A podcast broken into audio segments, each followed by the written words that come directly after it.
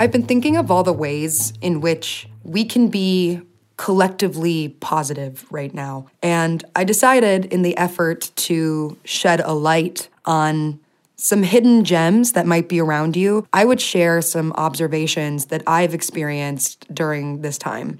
It's a time when panic and crisis and fear are creeping in, and we are being called to become self motivated to care for ourselves and observe human nature in a completely different way. Now, I was on the phone with my mom the other day, FaceTime, and I saw that she was walking down the street. I asked where she was going. She said, My sisters. Yes, my older sister and my mother live down the street from each other. It works for them. Congratulations. However, I asked what she was doing since I know my neurotic older sister would likely not let my mother come into the house during this pandemic. And my mom said, You know, every day for five minutes, I stand outside the window, I look in, and I see Olivia's face, and she smiles.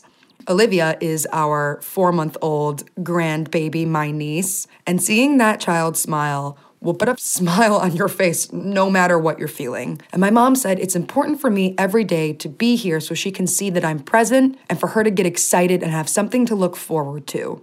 You get where I'm going with this, right? The sentiment that we can use technology to be connected is something I don't take lightly. We always make the joke in our society that we're glued to our screens, that technology is taking over, but what would we have done right now if we didn't have that? And I noticed how many people are coming out of the woodwork, out of their comfort zones, and making the time to FaceTime or Zoom or whatever portal it is, and bringing friends together in a collective, providing a safe and happy space. This past week, I hosted a virtual bingo game, drinks included, and I just noticed how happy and excited and grateful everyone felt. So I decided to go a step further because if you know me, you know this is totally my uh, game, but I wanted to talk about our feelings.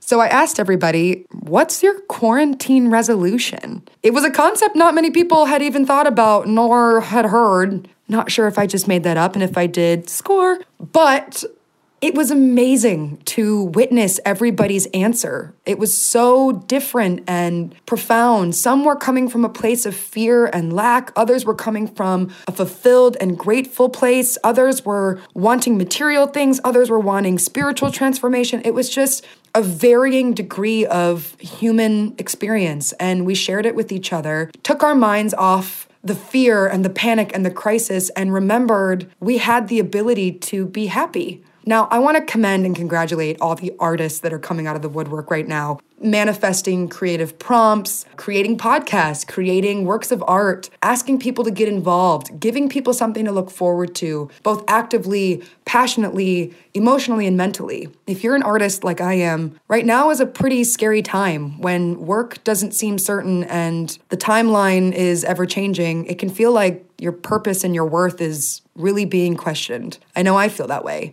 But I've observed so many wonderful companies and individuals bringing everyone together, calling us to create, to think, to be inspired. And I just cherish that even though not everyone's in that position, we're making something out of the moment. I said this in a blog post recently never waste a good crisis. You never know what you're going to go through. You never know what you're going to learn. You never know what you're going to take out of it. And this is a pretty big crisis. So don't waste it. I recommend if you haven't, look around today, whether it's at home, on a call, outside your window, on your walk. Try to find one of those hidden gems, something that reminds you who you are, what you value, what you love. Maybe an act of kindness, maybe it's just a smile, but share it and maybe ask other people to share theirs because it's important and it matters.